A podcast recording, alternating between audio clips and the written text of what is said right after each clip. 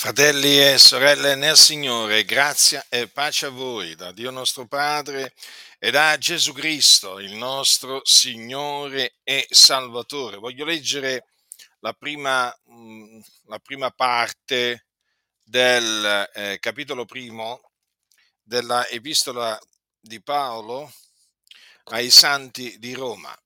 Così dice il nostro caro fratello Paolo in questa epistola Paolo, servo di Cristo Gesù, chiamato ad essere apostolo, appartato per l'Evangelo di Dio, che egli aveva già promesso per mezzo dei suoi profeti nelle sante scritture e che concerne il suo figliolo nato dal seme di Davide secondo la carne, dichiarato figliolo di Dio con potenza secondo lo spirito di santità, mediante la sua risurrezione dai morti cioè Gesù Cristo, nostro Signore, per mezzo del quale noi abbiamo ricevuto grazia e apostolato per trarre all'ubbidienza della fede tutti i gentili, per amore del suo nome, fra i quali gentili siete voi pure, chiamati da Gesù Cristo. A quanti sono in Roma, amati da Dio, chiamati ad essere santi, grazia a voi e pace da Dio nostro Padre, dal Signore Gesù Cristo. Prima di tutto, io rendo grazie all'Iddio mio per mezzo di Gesù Cristo, per tutti voi perché la vostra fede è pubblicata per tutto il mondo, poiché Dio, al quale servo nello spirito mio, annunziando l'Evangelo del suo figliolo, mi è testimone che io non resto dal far menzione di voi in tutte le mie preghiere, chiedendo che in qualche modo mi sia porta finalmente, per la volontà di Dio, l'occasione propizia di venire a voi. Poiché desidero vivamente di vedervi per comunicarvi qualche dono spirituale affinché siate fortificati o meglio perché quando sarò tra voi ci confortiamo a vicenda mediante la fede che abbiamo in comune, voi ed io. Oh fratelli, non voglio che ignoriate che molte volte mi sono proposto di recarmi da voi, ma finora ne sono stato impedito per avere qualche frutto anche fra voi come fra il resto dei gentili. Io sono debitore tanto ai greci quanto ai barbari, tanto ai savi quanto agli ignoranti, ond'è che per quanto sta in me io sono pronto ad annunziare l'Evangelo anche a voi, che siete in Roma, poiché io non mi vergogno dell'Evangelo perché esso è potenza di Dio per la salvezza di ogni credente, del giudeo prima e poi del greco, poiché in esso la giustizia di Dio è rivelata da fede a fede, secondo che è scritto, ma il giusto vivrà per fede. Dunque l'Apostolo Paolo scrisse a questi nostri fratelli eh, che eh, abitavano, abitavano in, in, Roma, città molto importante allora, beh, come peraltro anche oggi,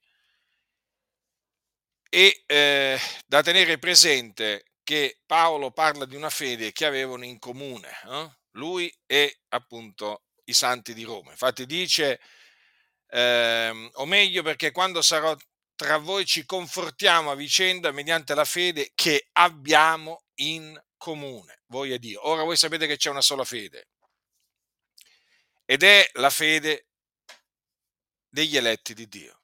È una fede che non viene da noi, viene da Dio.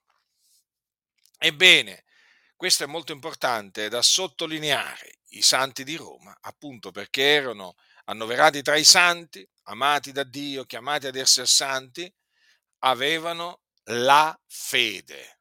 Avevano la fede esattamente la stessa fede che aveva l'Apostolo Paolo. Ebbene, Paolo dice che naturalmente dice loro che desiderava, eh, desiderava vederli, gli ha detto pure per quale ragione, gli, ha detto pure che era, era, stato impedito fino a quel momento di recarsi di recarsi a Roma per visitarli e naturalmente la sua preghiera era quella appunto eh, che il Signore gli fornisse l'occasione, appunto in accordo con la sua volontà, cioè con la volontà di Dio, l'occasione propizia di andare da loro. Perché Paolo veramente desiderava eh, vivamente di vedere questi, questi fratelli. Ebbene, gli dice in queste parole appunto che eh, vi ho letto, per quanto sta in me sono pronto ad annunziare l'Evangelo anche a voi che siete in Roma. Quindi Paolo eh, si, desiderava, desiderava andare a Roma per annunziare l'Evangelo a Roma. Ma badate bene, per annunziare l'Evangelo non solo al mondo, ma anche ai santi. Perché l'Evangelo non va, ehm, cioè va annunziato naturalmente, eh, al mondo, perché Gesù ha, ehm, comandato ai suoi ai suoi apostoli: "Andate per tutto il mondo, predicate l'Evangelo ad ogni creatura, chi avrà creduto e sarà stato battezzato sarà salvato, chi non avrà creduto sarà condannato". Ma attenzione, cioè che nessuno pensi che l'Evangelo non vada predicato alla Chiesa alla Chiesa di Dio, cioè a coloro che hanno, eh, diciamo, creduto e credono nell'Evangelo, perché questo è un grave errore, è un gravissimo errore, perché Paolo l'annunziava l'Evangelo ai santi, glielo ricordava, glielo spiegava, perché lui non si vergognava dell'Evangelo. Io non mi vergogno dell'Evangelo. a differenza di tanti che oggi si definiscono cristiani e si vergognano dell'Evangelo. Potrà sembrare incredibile, ma è così. Molti hanno nome di cristiani, ma si vergognano dell'Evangelo per la semplice ragione che non sono cristiani.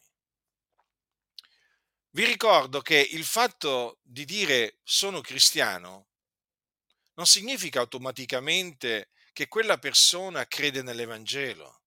Sapete oggi quanti si dicono cristiani e non credono nell'Evangelo? Eh? Ma ve li devo menzionare. I mariani, sì, vabbè, i mariani si definiscono cristiani pure loro. Sono mariani, però si definiscono anche cristiani. Insomma, sono mariani e cristiani, cristiani e mariani. Insomma, loro pensano di poter servire sia Gesù che Maria, praticamente, no? sia Gesù che, mm, che gli idoli. Insomma, sono degli idolatri. I mariani sono degli idolatri, però si definiscono cristiani. Non hanno capito nemmeno cosa significa essere cristiani. Ma vi devo menzionare i mormoni? Mm? I mormoni, la setta dei mormoni si definiscono cristiani, anche, anzi i santi degli ultimi giorni, la Chiesa di Gesù Cristo dei santi degli ultimi giorni, pensate un po' voi, nome ufficiale della, della setta, testimoni di Geova. Eh? I testimoni di Geova, anche loro si definiscono cristiani.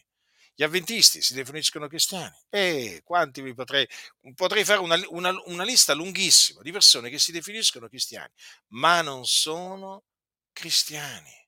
Lo sapete che ci sono tanti massoni che si definiscono cristiani? Sì, sì, sì, sì, oh, io dico, io, ci sono massoni, naturalmente che non vi dicono che sono massoni, eh, ma lo sono, che vi dicono, no, io sono cristiano ma non sono assolutamente dei cristiani, perché non hanno creduto nell'Evangelo e quindi si vergognano dell'Evangelo, perché non ci credono. Che cos'è l'Evangelo? L'Evangelo è la buona novella che Gesù di Nazareth è il Cristo, che è morto per i nostri peccati, secondo le scritture, che fu seppellito, che è risuscitato dai morti il terzo giorno, secondo le scritture, e che apparve ai testimoni che erano stati innanzi scelti da Dio. Questo è l'Evangelo, la buona novella. Sì, proprio questo è l'Evangelo. Peraltro vi ricordo che l'Evangelo che annunziava Paolo e del quale lui non si vergognava è, eh, è l'Evangelo di Cristo, che lui ricevette per rivelazione di Gesù Cristo. Non lo imparò e non lo ricevette da alcun uomo, ma lo ricevette per rivelazione di Gesù Cristo. Quando, quando dunque eh, io vi, eh, vi, parlo dell'Evangelo che Paolo annunziava, non vi sto mica parlando di uno dei tanti Evangeli che si possono annunziare, eh? o diciamo di un Evangelo che era l'opinione dell'Apostolo Paolo, sì, una, una sua veduta personale. Eh? No, no, io vi sto, quando vi parlo dell'Evangelo che annunziava Paolo, vi sto parlando dell'Evangelo di Cristo Gesù, il figlio di Dio. L'Evangelo che Dio aveva già promesso per mezzo dei suoi profeti nelle sante scritture e che concerne il suo figliuolo, nato dal seme di Davide secondo la carne, dichiarato figlio di Dio con potenza secondo lo spirito di santità mediante la sua risurrezione dai morti Ecco di quale Vangelo vi sto appunto parlando. Ora, l'Evangelo è potenza di Dio per la salvezza di ogni credente, cioè di ognuno che crede, del giudeo prima e poi del greco. Per quale ragione è, eh, l'Evangelo è potenza di Dio? Per la salvezza di ognuno che crede? Perché nell'Evangelo la giustizia di Dio è rivelata da fede a fede, secondo che è scritto, ma il giusto vivrà per fede. Quindi c'è qualcosa nell'Evangelo eh, che è rivelato, che è qualcosa di meraviglioso, di glorioso, di unico. E di cosa si tratta? Si tratta della giustizia di Dio ossia della giustizia che viene da Dio e che è basata sulla fede. Infatti viene dalla fede e vi ricordo che, come dice Paolo sempre in questa epistola, la fede viene dall'udire e l'udire sia per mezzo della parola di Cristo. Quindi è importante è importante che ci sia chi predica l'Evangelo. Perché dice bene Paolo, e come crederanno in colui del quale non hanno udito parlare? E come udiranno se non v'è chi predichi? Quindi è necessario pregare, fratelli nel Signore, affinché Dio mandi degli operai nella sua messe ad annunziare l'Evangelo, perché come predicheranno se non sono mandati? Vedete quanti oggi predicano ma non sono mandati da Dio? Mm? Quanti? Quanti oggi si dicono predicatori dell'Evangelo ma predicano un altro Evangelo? Eh? È impressionante, è impressionante. Bisogna essere proprio mandati da Dio per predicare l'Evangelo. Ed è importante la predicazione dell'Evangelo, perché appunto vi ho detto, la fede viene dall'udire e l'udire sia per mezzo della parola di Cristo. Ora, se la fede viene dall'udire, l'udire sia per, sia per mezzo della parola di Cristo, quindi dell'Evangelo. Quanto è importante che l'uomo senta, oda l'Evangelo esattamente quello stesso Evangelo che annunziava l'Apostolo Paolo, credendo nel quale l'uomo viene salvato. Quindi state molto attenti a quelli che, eh, diciamo, disprezzano la predicazione dell'Evangelo. Eh? State molto attenti a quelli che odiano la predicazione dell'Evangelo. State molto attenti a quelli che odiano coloro che annunziano l'Evangelo. Eh? Perché esistono. Esistono persone che si dicono cristiani, ma che odiano l'Evangelo e odiano coloro che annunziano l'Evangelo. Sono dei servi del diavolo. Eh? Ed anche qui ricordatevi, ricordatevi questo, che come il diavolo eh? Satana, anche Satana si traveste d'angelo di luce, così anche i suoi ministri si travestono da ministri di giustizia. Eh? Voi li incontrate e sembrano veramente servitori di giustizia, sembrano che abbiano a cuore la giustizia e invece no, sono servitori del diavolo. E questi servitori del diavolo, la cui, la cui fine sarà secondo le loro opere, si contraddistinguono anche per questo loro odio verso l'Evangelo e i ministri dell'Evangelo. E allora, fratelli del Signore, la predicazione evangelica è importante, è importante anche perché affretta la venuta del giorno del Signore. Cioè, praticamente affretta la fine, la fine di ogni cosa. Infatti Gesù che cosa disse? Che cosa disse? Qualcosa che oggi molti praticamente eh, si sono dimenticati o non sanno. Questo Evangelo del Regno sarà predicato per tutto il mondo, onde ne sia resa testimonianza a tutte le genti, e allora verrà la fine. Quando è che verrà la fine? Quando l'Evangelo sarà predicato per tutto il mondo. Non quando tutti crederanno nell'Evangelo, perché noi lo sappiamo che non tutti, non tutti crederanno nell'Evangelo, perché non tutti sono ordinati a vita eterna. Eh? Signore, chi ha creduto alla nostra predicazione? Lo sappiamo, non tutti hanno obbedito alla buona novella, non tutti ubbidiranno alla buona novella, ma que- la buona novella sarà predicata per tutto il mondo, onde ne sia resa testimonianza a tutte le genti. E allora, sì, allora, fratelli del Signore, verrà la fine. Mm?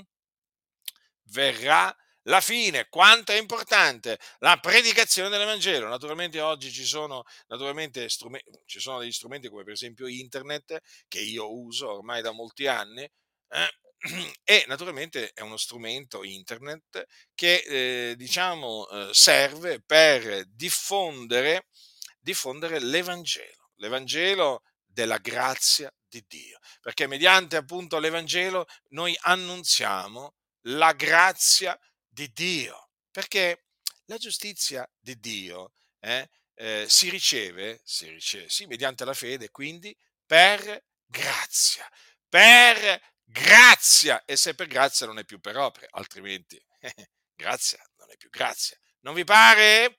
Ricordatevi sempre che quando noi diciamo per grazia escludiamo le opere, perché se per grazia non è più per opere. Questo non significa che stiamo dicendo non fate opere buone o che siamo nemici delle opere buone o che siamo nemici di Giacomo come vanno dicendo i servi del diavolo contro di noi. Mm?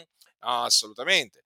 Stiamo solamente facendo una distinzione tra la grazia e le opere. Se è per grazia, non è per opere, altrimenti grazia non è più per grazia. Allora, queste cose ricordatevele sempre, fratelli nel Signore, marcatevele, perché c'è bisogno veramente di averle sempre pronte sulla bocca, per turare la bocca a tutti i servi del diavolo che si presentano appunto come servi di Cristo, ma non lo sono. A costoro vanno, va turata proprio la bocca. Eh? E allora, fratelli, nell'Evangelo è rivelata la giustizia di Dio. Allora, come dice la scrittura, da fede a fede. Mm? Cosa significa? Che la giustizia di Dio è una giustizia che è per fede dall'inizio alla fine.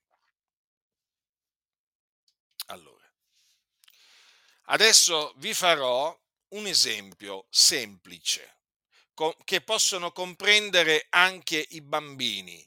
I bambini, eh? Naturalmente che hanno diciamo, la capacità di intendere, ovvio, eh? non sto mica parlando dei neonati, no, perché se devo spiegare pure questo, perché qua oramai, qua veramente siamo circondati da uno stolo di cani, di malfattori, veramente, di gente che torce le parole, che, che veramente false, ma d'altronde non è che torcono solamente le nostre parole, torcono le parole del Signore, per cui già torcono le parole del Signore, quindi ci dobbiamo aspettare che torcono anche le mie parole, ma sono uno stuolo di malfattori. Allora, fratelli nel Signore, vi farò un esempio semplice. Mm? Allora, vi farò l'esempio dell'Apostolo Paolo. Eh? Vi farò l'esempio dell'Apostolo Paolo. Allora, quando Paolo scrisse questa epistola, epistola ai santi di Roma, insomma, erano già passati degli anni. Hm? Degli anni da quando lui aveva creduto nel Signore Gesù Cristo. Voi sapete che lui, prima eh, di essere salvato dal Signore, eh, era un persecutore eh, della Chiesa, uno zelante eh, persecutore della Chiesa.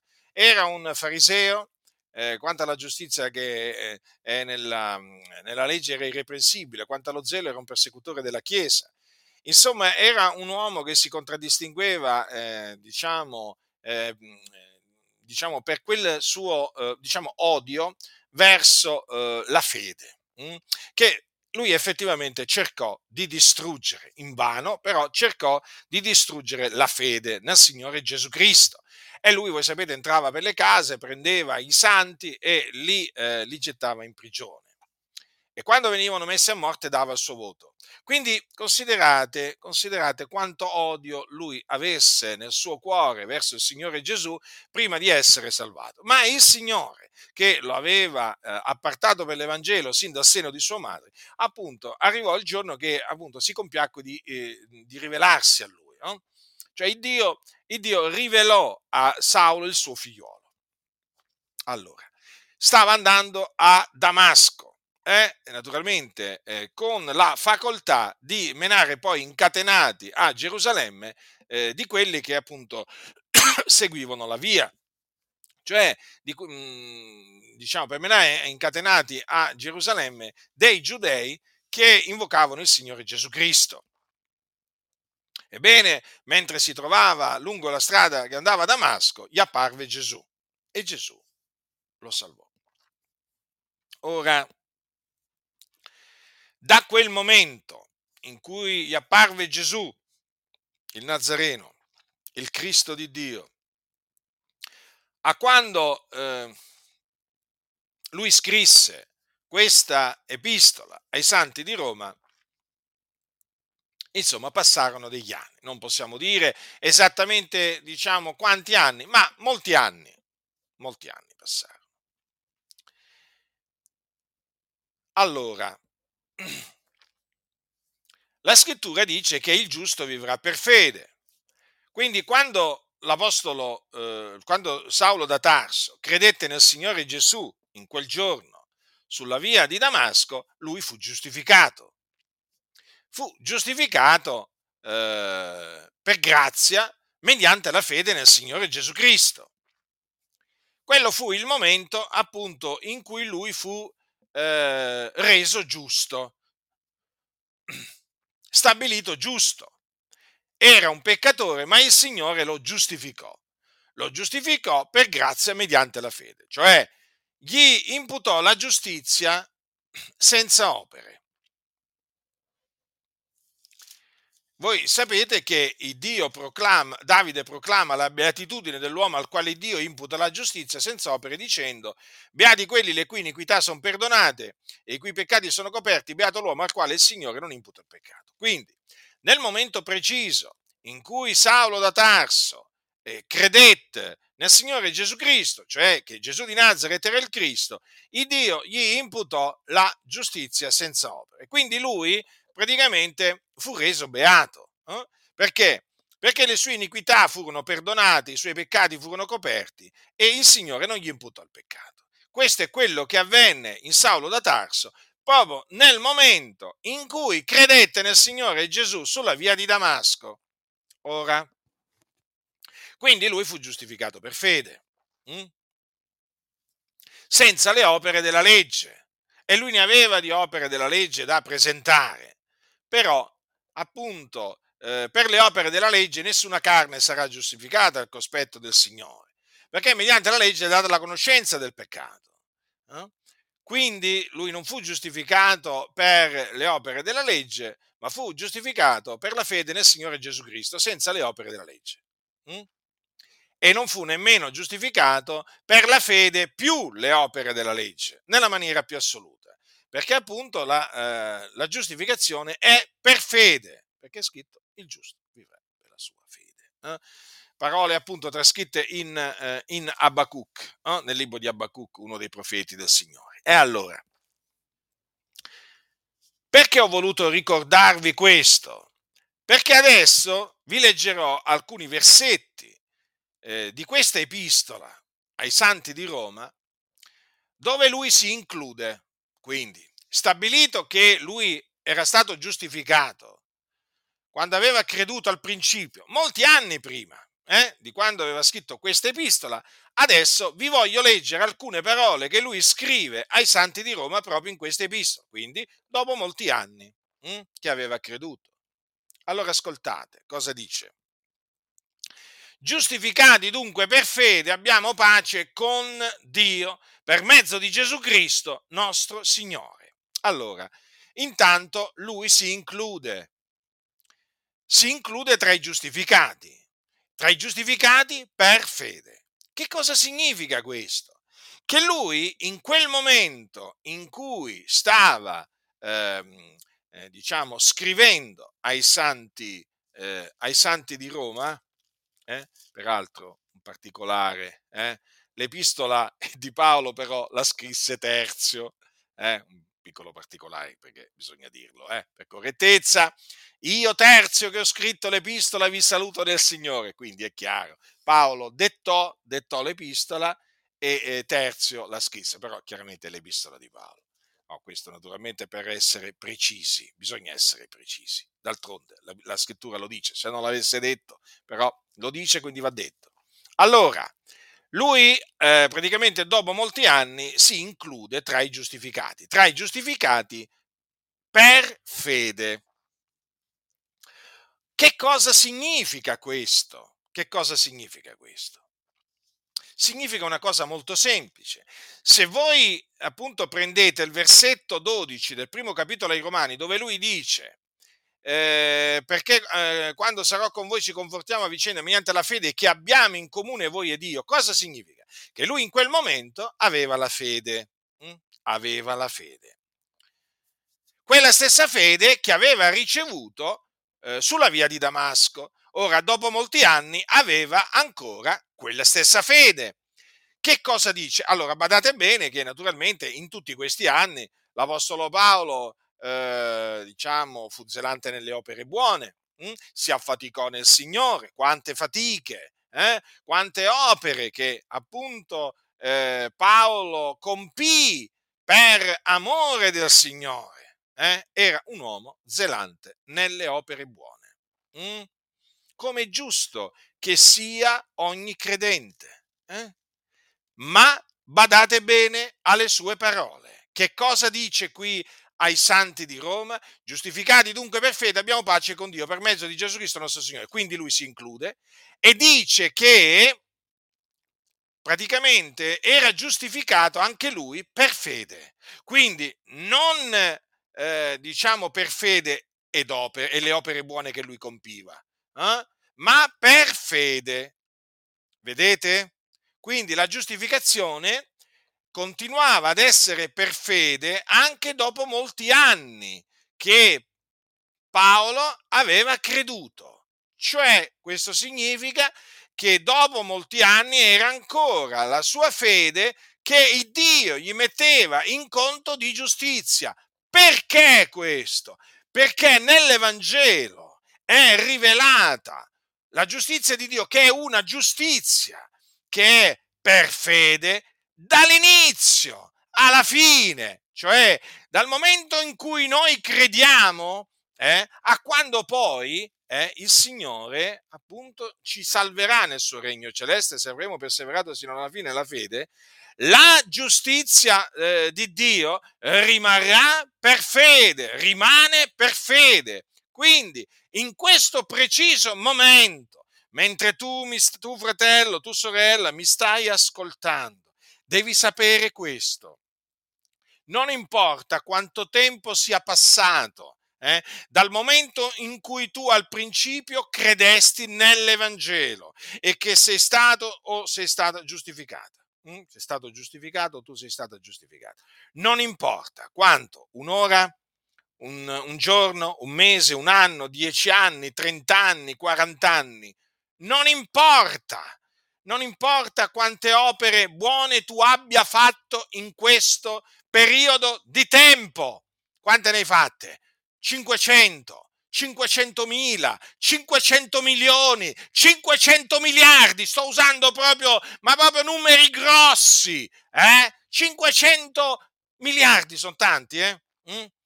Non so quante, tu, quante opere buone tu abbia fatto. Il Signore lo sa ed è importante che lo sappia il Signore. Ma tu devi sapere questo e te lo dico perché lo so. Eh? Tu credente nell'Evangelo, sei giustificato per fede in questo preciso momento, perché è la fede che ti viene messa in conto di giustizia e non sono le opere buone che tu hai compiuto fino a questo momento ad esserti messe in conto di giustizia. Bada bene, bada bene, non è che adesso sei giustificato per fede per le opere buone che hai compiuto fino a questo preciso momento, no, sei giustificato per fede. Allora dirai le opere buone? Bene, le opere buone che hai compiuto fino adesso, che Dio sa quante sono, per, sono utili, per esse sarai premiato o premiata. Riceverai infatti un premio nel giorno di Cristo, quando appunto comparirai davanti al tribunale di Cristo. Eh, e il Signore ti retribuirà, ti darà un premio secondo la tua fatica.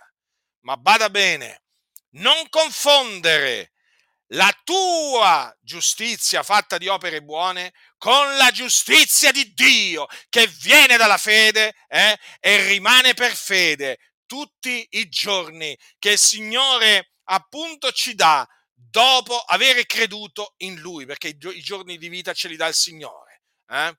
Io ho creduto nell'Evangelo nell'agosto 1983, sono passati un po' di anni. Hm? Quanti anni sono passati? Ormai, diciamo, siamo vicini ai 40 anni. Ebbene, io oggi, in questo preciso momento, dichiaro assieme all'Apostolo Paolo, giustificati dunque per fede, abbiamo pace con Dio per mezzo di Gesù Cristo nostro Signore. Io non dico giustifica, giustificati dunque per fede e per le opere buone che abbiamo, abbiamo compiuto, no, perché la giustificazione ancora oggi, ancora oggi, fratello, sorella nel Signore, eh? non importa quanto tempo, te lo ripeto, sia passato da quando tu hai creduto al principio, è per fede, quindi per grazia. Infatti cosa ha detto l'Apostolo Paolo prima di dire giustificati dunque per fede abbiamo pace con Dio per mezzo di Gesù Cristo nostro Signore? Perché, perché dice quel dunque? Perché poco prima aveva parlato di Abramo, del nostro padre Abramo, di come lui era stato giustificato, lui era stato giustificato per le opere, per, le, per, la fede, per la fede e non per le opere. Infatti dice la scrittura, se Abramo è stato giustificato per le opere, egli avrebbe di che gloriarsi, ma dinanzi a Dio egli non ha di che gloriarsi. Infatti che dice la scrittura, che Abramo credette a Dio, cioè gli fu messo in conto di giustizia. Allora l'Apostolo Paolo, da queste parole, trae un insegnamento prezioso che ancora oggi veramente ci edifica, ci fortifica, ci consola, ci rallegra ed è quello della giustificazione per fede. E che cosa dice? Non per lui soltanto sta scritto che questo gli fu messo in conto di giustizia, ma anche per noi, ai quali sarà così messo in conto, per noi che crediamo in colui che è risuscitato dai morti, che ha risuscitato dai morti Gesù nostro Signore, il quale è stato dato a cagione delle nostre offese ed è risuscitato a cagione della nostra giustificazione. Ascolta, fratello nel Signore, che cosa dice qui l'Apostolo Paolo? Che quelle parole e ciò gli fu messo in conto di giustizia, ossia, e la fede gli fu messa in conto di giustizia, non sono scritte solamente per lui soltanto, ma anche per noi. Ascolta, lui si include, si include Paolo, si include per noi, per noi, anche per noi. Mm? Per noi? Che eh, infatti anche a noi sarà messo in conto di giustizia. Che cosa? La fede. A noi a noi che crediamo in colui che, è risuscitato dai morti, che ha risuscitato dai morti Gesù nostro Signore. Crediamo in questo momento, sì. Non dice che abbiamo creduto, avrei potuto scrivere abbiamo creduto, però vedete Dio l'ha sospinto a scrivere che crediamo. Quindi tu credi nell'Evangelo? Allora sappi eh, che la tua fede ti è messa in conto di giustizia. Noi crediamo e quindi la fede ci viene messa in conto di giustizia. Noi che crediamo in colui che ha risuscitato dai morti Gesù nostro Signore. Chi è? È Dio. Perché Dio ha risuscitato dai morti Gesù il terzo giorno. Lui che è stato dato a cagione delle nostre offese, infatti morì per i nostri peccati ed è risuscitato a cagione della nostra giustificazione attento, attento, attento fratello, attento a come leggi. Queste sono parole molto importanti, fondamentali. Marcatele. Gesù Cristo è risuscitato per la nostra giustificazione, ossia per giustificarci. Se dunque noi oggi siamo giustificati, lo dobbiamo al fatto che lui è risuscitato dai morti. Hai capito perché Gesù è risuscitato dai morti? Per giustificarci, per la nostra giustificazione. E allora, ascolta, la resurrezione di Cristo hm? è perfetta? O manca qualcosa alla resurrezione di Gesù? La resurrezione di Cristo è perfetta. Quindi anche la giustificazione è perfetta. Sì, la giustificazione che noi abbiamo ottenuto per fede è perfetta, perché la giustizia di Dio è perfetta. La giustizia di Dio mediante la quale siamo stati costituiti giusti è perfetta. L'opera di Dio è perfetta. Così dice la scrittura, così crediamo e così predichiamo. E dunque, nota bene, subito dopo. Dice Paolo, giustificati dunque per fede. Abbiamo pace con Dio per mezzo di Gesù Cristo nostro Signore. E ci credo, Gesù è risuscitato a cagione della nostra giustificazione. E la nostra fede ci è messa in conto di giustizia. Ecco perché noi proclamiamo giustificati, dunque per fede abbiamo pace con Dio per mezzo di Gesù Cristo nostro Signore. Quindi la giustizia di Dio è una giustizia che è per fede dall'inizio alla fine. Non è meraviglioso questo? Appoggiarci veramente alla giustizia di Dio, confidare nella giustizia di Dio che è perfetta meravigliosa giustizia di Dio, che ci permette di dire, eh, giustificati dunque per fede abbiamo pace con Dio. Capite perché abbiamo pace con Dio? Capite perché non sentiamo più l'ira di Dio su di noi, fratelli? Capite perché abbiamo questa pace eh, che sorpassa ogni intelligenza, che ci viene anche invidiata? E adesso capite perché quelli che invece insegnano, i servi del diavolo che insegnano che si viene giustificati per fede più le opere buone, avete capito perché sono agitati? Sono agitati! Sono agitati, senza pace, ansiosi, paurosi, disperati, depressi.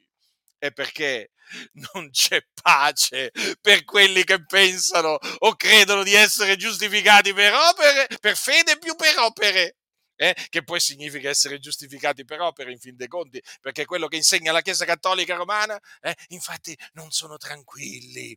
Avete mai, avete mai, incontrato dei cattolici romani tranquilli? Mai, su questo discorso, mai. Eh? Sei salvato? Ma ti, rispo- ti rispondono, non lo so, lo spero. Spero nella misericordia divina. Ah, allora, non hai creduto. Eh, per forza. Poi sono agitati impauriti, insicuri, non sanno, non sanno, in vista di quel giorno, di quel momento, quando moriranno, non sanno dove andranno. Perché? Perché non hanno creduto, non credono nell'Evangelo. E così sono tanti evangelici che si dicono evangelici non credendo nell'Evangelo, non sono giustificati e quindi non hanno pace con Dio. Voi li vedete agitati. Magari sono anche, si affannano, magari nel fare opere buone, filantropiche, però, però non hanno pace con Dio. Guardate, ne ho conosciuti, eh? Non hanno pace con Dio. Che poi, effettivamente, poi uno ci pensandoci bene dice, adesso ho capito, ma adesso ho capito erano sempre agitati, sempre ansiosi, sempre preoccupati, avevano sempre un parlare ambiguo, sempre un parlare insicuro e adesso si capiscono tante cose. Ma questi chi sono? Sono persone o che non hanno mai creduto o che, o che un giorno hanno creduto e poi hanno naufragato quanto alla fede. Avendo naufragato quanto alla fede, naturalmente non possono dire giustificati dunque per fede abbiamo pace con Dio. Capite?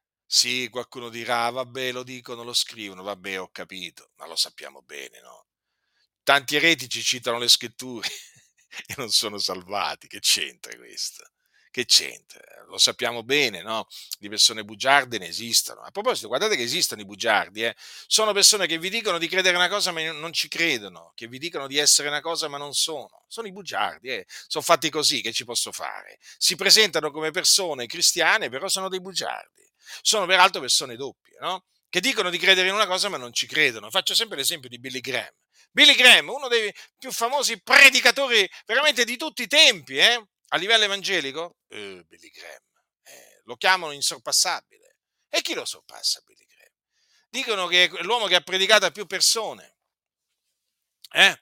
Allora, Billy Graham, predicatore battista, no? che è morto qualche anno fa, che cosa faceva lui? E lui era doppio, bugiardo praticamente sosteneva, perché gliel'ho sentito dire io le cose, sosteneva che Gesù è la via. Oh, lo diceva, eh? Gesù è la via. e poi diceva che rispettava altri sentieri che conducevano a Dio. Ah, diceva, com'è possibile? Ma com'è possibile? Dice una cosa e il contrario di quella cosa. È semplice, era un massone. I massoni sono bugiardi, sono doppi. Allora, che cosa succede? Allora, il massone o colui che è in odore di massoneria o comunque un massone senza il grembiule fate voi, che cosa vi viene a dire? Fratello, io credo nella salvezza per grazia mediante la fede. Poi praticamente dopo gli senti dire, poi gli senti fare un'affermazione che è completamente l'opposto, che va ad annullare la salvezza per grazia mediante la fede. Come mai? Semplice, perché lui non crede che la salvezza sia per grazia mediante la fede, crede che sia per opere. Capite? Allora alcuni dicono, ma com'è possibile? Perché sono bugiardi. Come com'è possibile? Hai mai incontrato un bugiardo? Eh? Il bugiardo che fa? Ti dice una cosa, eh? poi il giorno dopo te ne dice una contraria, hm? o te la dice alle spalle. E tu dici: No, ma com'è possibile? A me mi ha detto così. Ma è bugiardo! Dovete capire che le, chiese, le, denominazioni evangeliche sono piene di bugiardi. La menzogna, dovete sapere, è considerata a tutti gli effetti un'opera buona, molto buona. Uh, quanto è buona la menzogna! Eh? È come il pane, è come il pane, si cibano molti di menzogne. Di giorno in giorno eh? amano e praticano la menzogna. È pieno, uomini, donne, bugiardi, che dicono una cosa ma ne credono un'altra. E quindi dovete stare attenti, dovete stare attenti ai bugiardi, eh, sono pericolosissimi. Ma una volta smascherati, però, la loro pericolosità naturalmente si riduce moltissimo, moltissimo. Allora, per quello vi dico, state attenti, fratelli del Signore state attenti ai bugiardi, perché per acchiapparvi, per adescarvi, vi vengono a dire, ah ma noi crediamo anche noi alla salvezza per grazia. Poi fanno le, le, diciamo, quelle dichiarazioni scellerate, che uno veramente rimane allibito, gli, gli si accappona la pelle, eh? Secondo cui appunto la vita, la vita eterna è la paga, la paga per la buona condotta, capite? Questa gente sono bugiardi, ma io ve lo griderò nelle orecchie fino a che avrò un alito di vita. Perché dovete capire che avete a che fare con bugiardi, non con persone che amano la verità, con persone che la verità la detestano e cercano di gabbarvi, di adescarvi. E quindi, lo so, mi, mi faccio tanti nemici nel dire la verità, ma è una vita che mi faccio tanti nemici per dire la verità. Un nemico più, un nemico meno. Cosa cambia? Cosa cambia? A me non mi cambia niente eh? sono destinato ad essere odiato io. Da chi? Dagli anticristi, dai, dai massoni, dagli gnostici, dai mariani, dai, dagli idolatri, dai, dai, da tutti coloro che veramente odiano, odiano, odiano la verità. Però io vi voglio mettere in guardia da loro, e da questi soprattutto che si definiscono evangelici e che vi gabbano non vi vogliono bene, questi vi vogliono veramente portare ad apostatare dalla fede, questi qui vi vogliono far scadere dalla grazia, perché insegnano che il giusto vivrà per la sua fede e per le sue opere. Eh? Avete capito cosa significa? Vi vogliono fare scadere dalla grazia, vi vogliono far perdere la giustizia di Dio, che si basa sulla fede, eh? e che è per fede dall'inizio alla fine. Eh? Non è che la giustizia di Dio è per fede solo all'inizio, eh? Eh, quando abbiamo creduto. Ah, lì a quel tempo, sì, eh, allora era per fede. Poi, due secondi dopo, do, da due minuti dopo, è diventata per fede e per opere. Mm? Eh sì, perché la giustizia di Dio va integrata, ti dicono i servi del diavolo, va integrata con le nostre buone opere, e mica è perfetta. La giustizia di Dio, no, è mica perfetta la giustizia di Dio. Va integrata, va completata, eh? va perfezionata. Capisci? E allora che cosa ti presentano questi servi del diavolo? E ti presentano la cosa in maniera allettante e devi stare attento, perché non è che ci, ci, ci si accorge di questa cosa subito, bisogna studiarli, approfondire, eh, per chi c'è il tempo, perché veramente bisogna anche avere del tempo per approfondire eh, il, il, veleno, per studiare il veleno di questi, di questi, di questi serpenti, serpenti, serpenti velenosi naturalmente sanno quali versetti della scrittura andare a prendere per cercare di adescarti, convincerti appunto che la giustificazione è sia per fede che per opere. E allora ti martellano, ma comunque se non ti martellano comunque te lo fanno sempre presente, no? Già come il fratello del Signore ha detto che la fede senza le opere è morta. Ma lo sappiamo che la fede senza le opere è morta, infatti dice senza le opere. Cioè, la fede senza le opere, che non ha opere, vuol dire che non ha manco un'opera. Questo significa. L'italiano significa questo. Non dice la fede, la fede senza tantissime, senza tantissime opere è, è morta. Eh? O la fede con poche opere buone è morta. No, la fede senza. Quindi in assenza delle opere buone dichiariamo sì che la fede è morta. Va bene? In assenza, cioè in presenza appunto, cioè in assenza di ogni, di qualsiasi opera buona, si deve dire che la fede è morta. La fede di quella persona che dice di che d'altronde avrà naufragato quanto alla fede, si è sviato dalla fede, ovvio, no? Ovvio. Uno che si è sviato dalla fede, faccio un esempio. Uno che ha naufragato quanto alla fede, può avere mai opere? opere, diciamo, buone fatte ai santi? Capite? E allora, in assenza naturalmente di opere, si mostrerà spietato e così via, ecco, noi dichiariamo che appunto la fede di quel tale è morta. Ma attenzione, perché questi qua sono furbi, sono astuti e appunto vi parlano sempre quest- della fede senza le opere. Va bene? Per, per quale ragione? Per farvi, diciamo, accettare praticamente in maniera, eh, come si dice, mh, mm, con un messaggio subliminale, diciamo così. Voi sapete che esistono i messaggi subliminali. Eh? E sono messaggi pericolosi, sono messaggi che, vengono, che conoscono molto bene quelli che sono nella comunicazione, ma non solo, non solo. I messaggi subliminali vengono, sono conosciuti anche da determinati, mh, mm, diciamo, come potrei dire, mh, mhmm, servitori dello Stato, diciamo così, va bene? Perché usano determinati, come si dice, messaggi subliminali per dei loro scopi particolari, va bene? E allora dovete stare molto attenti, eh? dovete stare molto attenti perché ci sono alcuni che vi dicono certe cose in una certa maniera, eh? sanno come dirvele, capite? E naturalmente diciamo che alcuni hanno studiato certe tecniche, bene? State molto attenti quindi.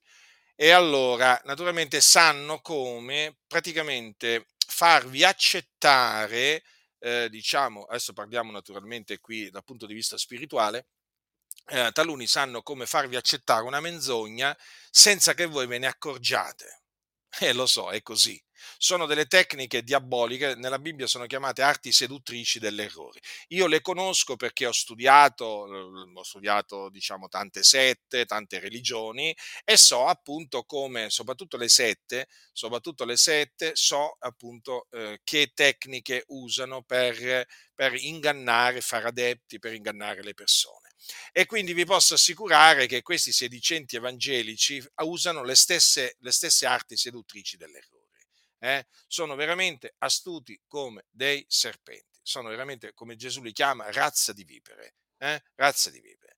E allora sanno come eh, cercare di portarvi a professare l'eresia distruttiva, appunto, eh, il, secondo cui il giusto vivrà per la sua fede e per le sue opere. State molto attenti, perché eh, io, guardate, io ci tengo a questo perché ci tengo alla vostra salvezza, ci tengo alla vostra giustificazione, ci tengo veramente, come tengo anche alla mia salvezza e anche alla mia giustificazione.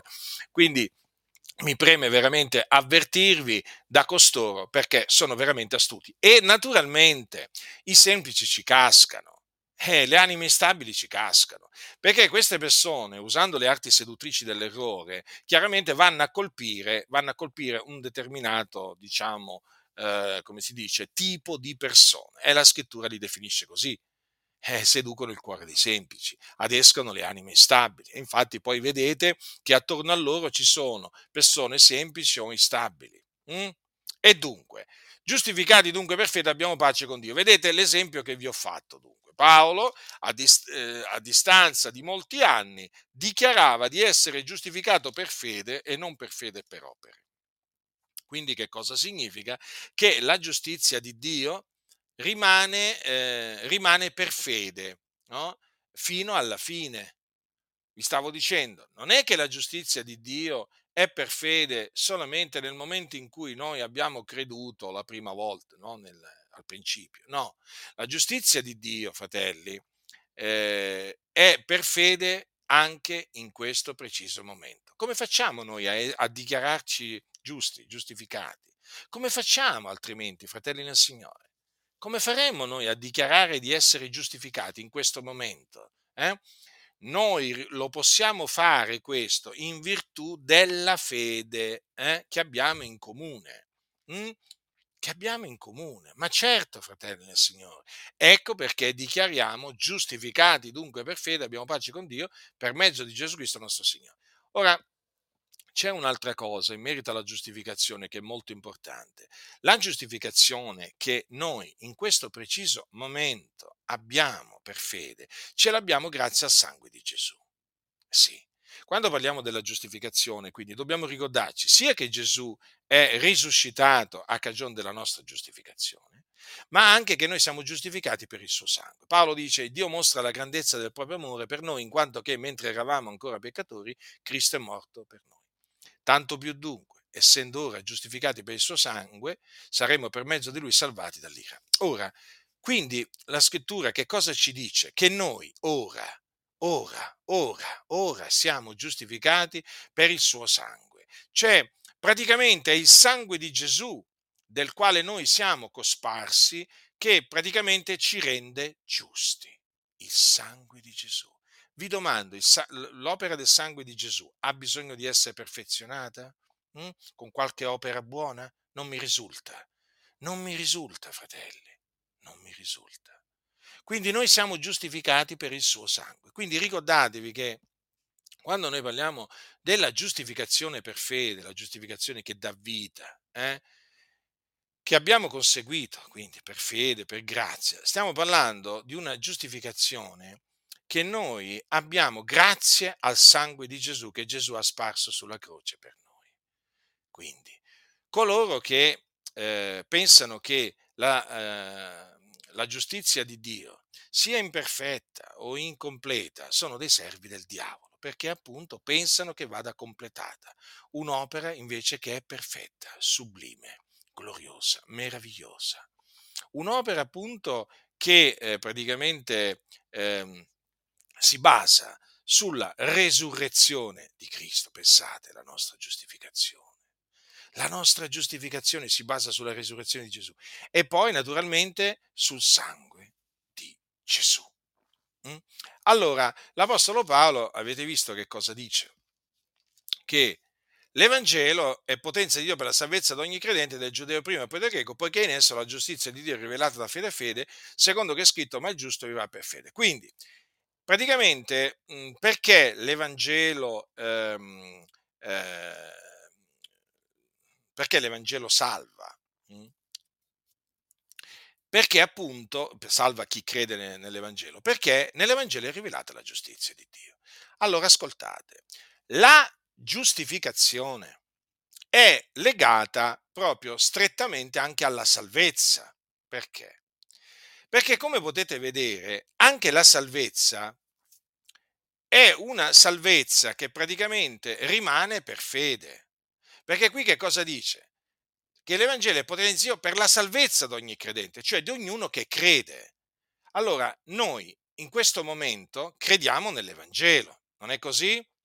Quindi, mediante che cosa siamo salvati? Siamo salvati mediante l'Evangelo. E anche qui, appunto, vale, diciamo, lo stesso discorso che ho fatto per la giustizia di Dio, cioè anche la salvezza che noi abbiamo conseguito al principio, quando abbiamo creduto nell'Evangelo, anche la salvezza rimane dopo aver creduto e fino a quando appunto il Signore vorrà che noi viviamo sulla terra, anche la salvezza dai nostri peccati rimane per fede.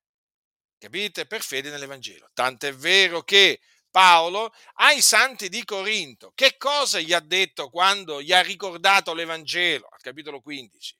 Fratelli, io vi rammento l'Evangelo che vi ho annunziato, che voi ancora avete ricevuto, nel quale ancora state saldi e mediante il quale siete salvati, seppur lo ritenete quale ve l'ho annunziato, a meno che non abbiate creduto in vano.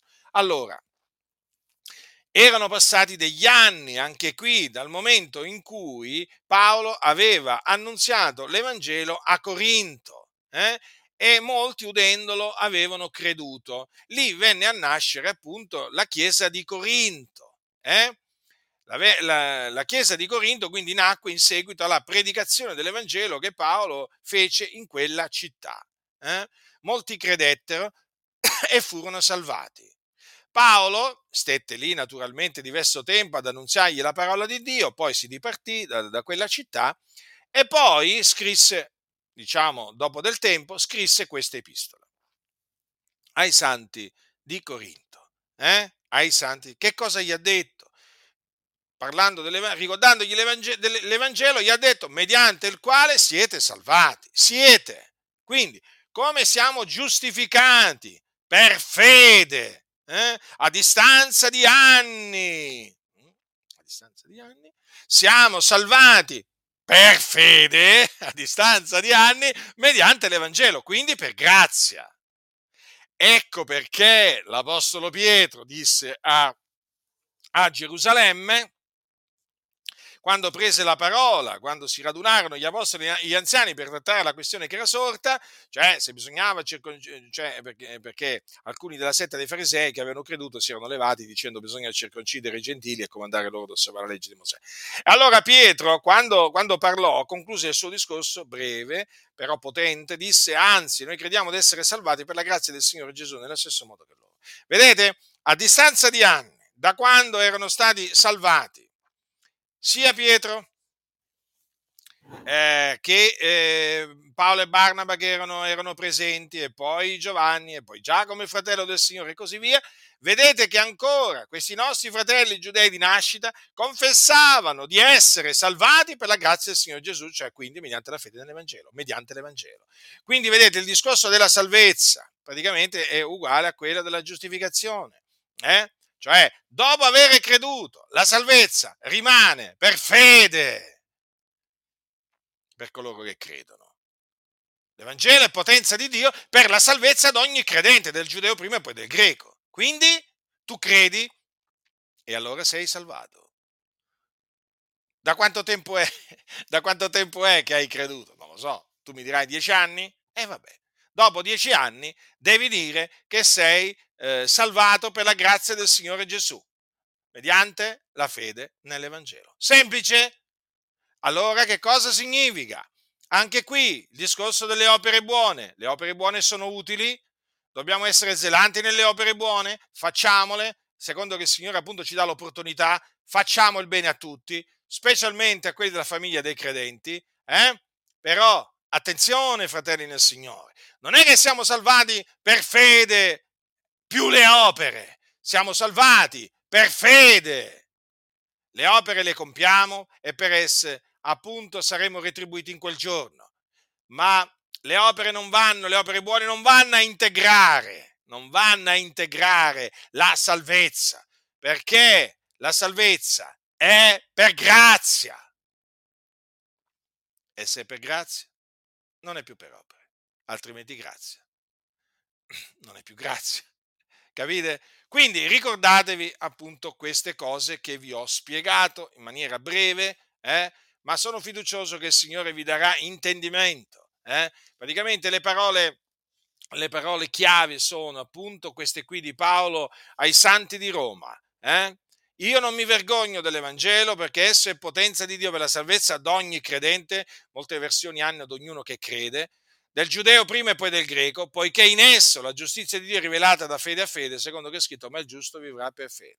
Queste parole rimangano sempre davanti ai vostri occhi, nel vostro cuore, davanti ai vostri occhi e abbiatele sempre pronte sulla bocca, fratelli del Signore. Eh? Queste parole sono fonte di grande consolazione, di grande gioia, fratelli. Ricordatevi, ricordatevi di queste parole fino alla fine, tutti i giorni della vostra vita, fratelli nel Signore, perché la nostra salvezza dipende dall'Evangelo. Capite? Infatti è chiamato l'Evangelo della nostra salvazione. Eh?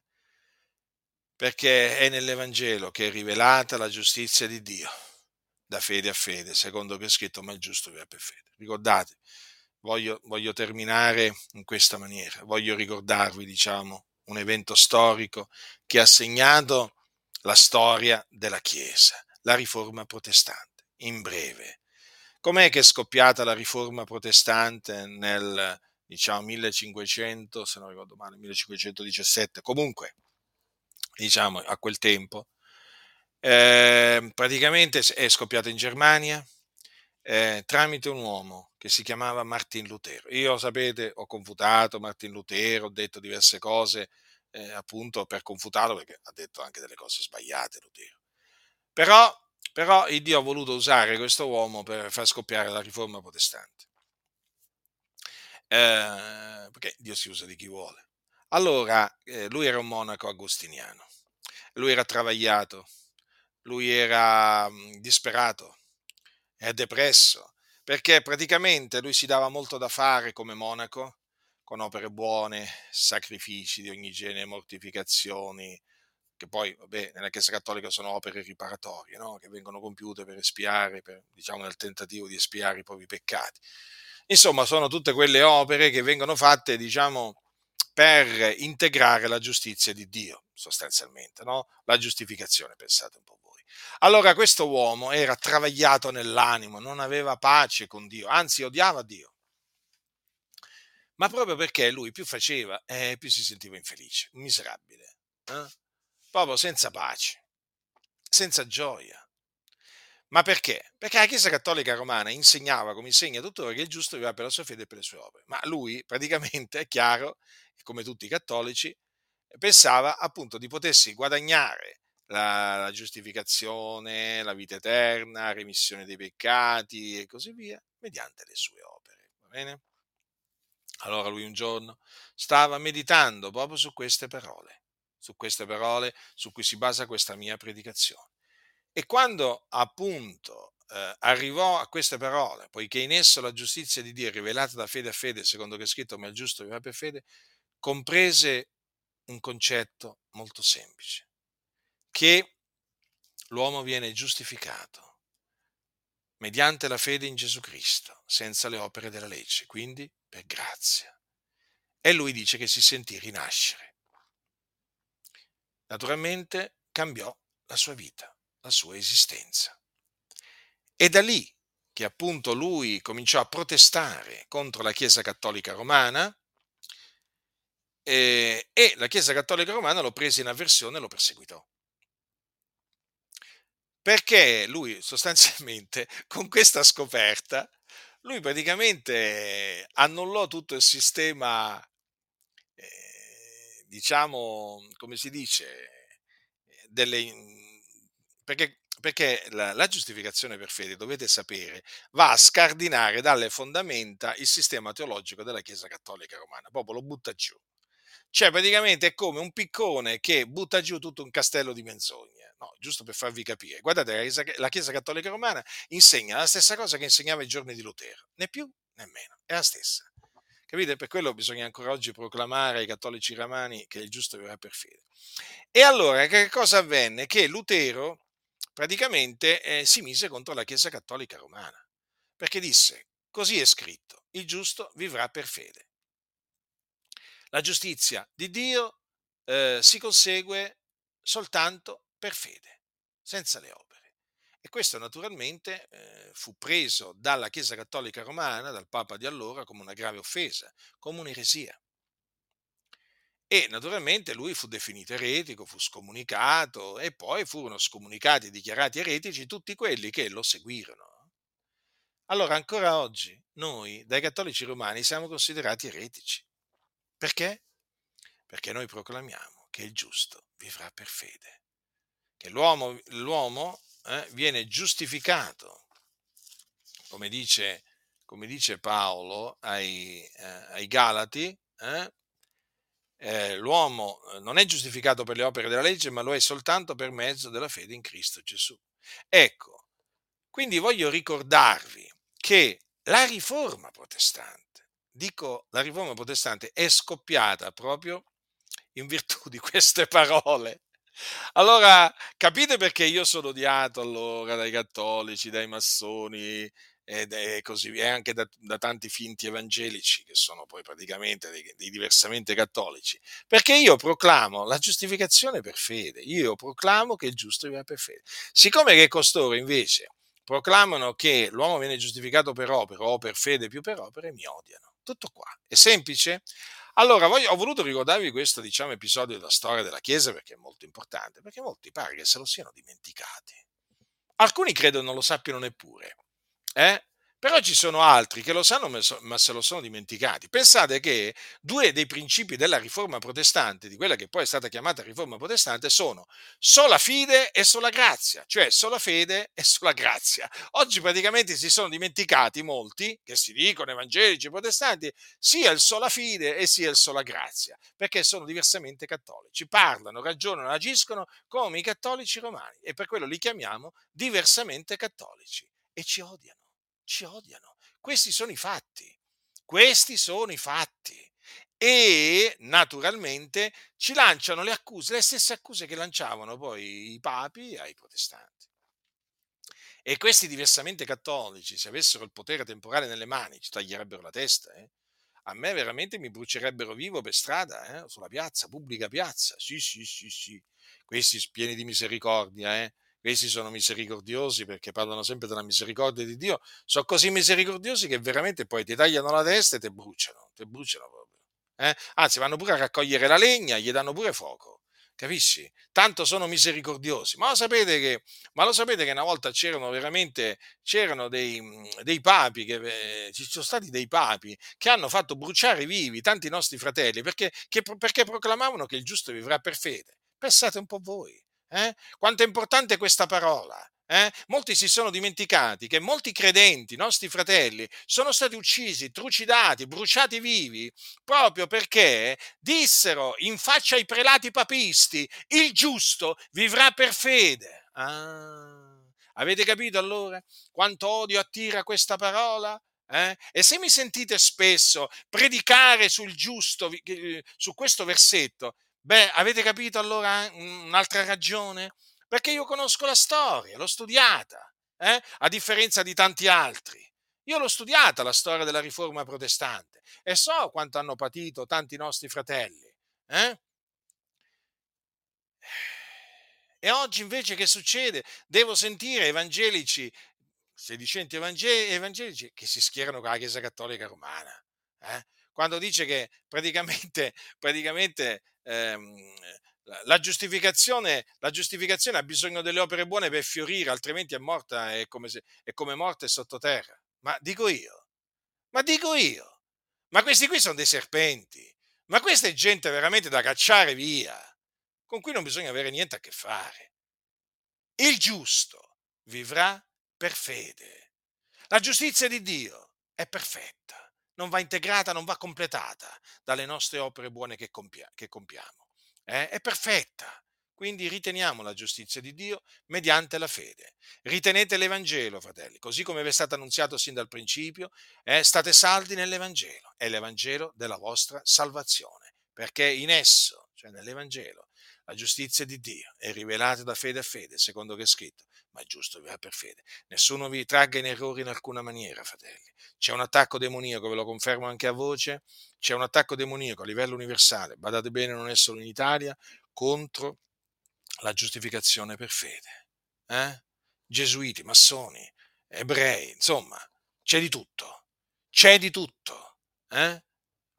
Tutti contro, appunto, eh, contro queste parole, il giusto vivrà per fede, che cercano veramente di fare dimenticare agli evangelici, di, cer- veramente, cercano veramente di seppellire, di seppellire queste parole, perché la potenza di queste parole è enorme, è enorme. Il giusto vivrà per fede. Quindi diamo gloria a Dio perché ci ha dato di credere nell'Evangelo, perché ci ha imputato la giustizia senza opere perché ringraziamo il Dio, glorifichiamolo perché ci rende fermi nella fede. Andiamo avanti, continuiamo, continuiamo a avere fede in colui che ha risuscitato dai morti, Gesù Cristo il nostro Signore. E lottiamo, lottiamo strenuamente per la fede, perché è sotto attacco. La grazia del Signore nostro Gesù Cristo sia con tutti coloro che lo amano con purità incorrotta.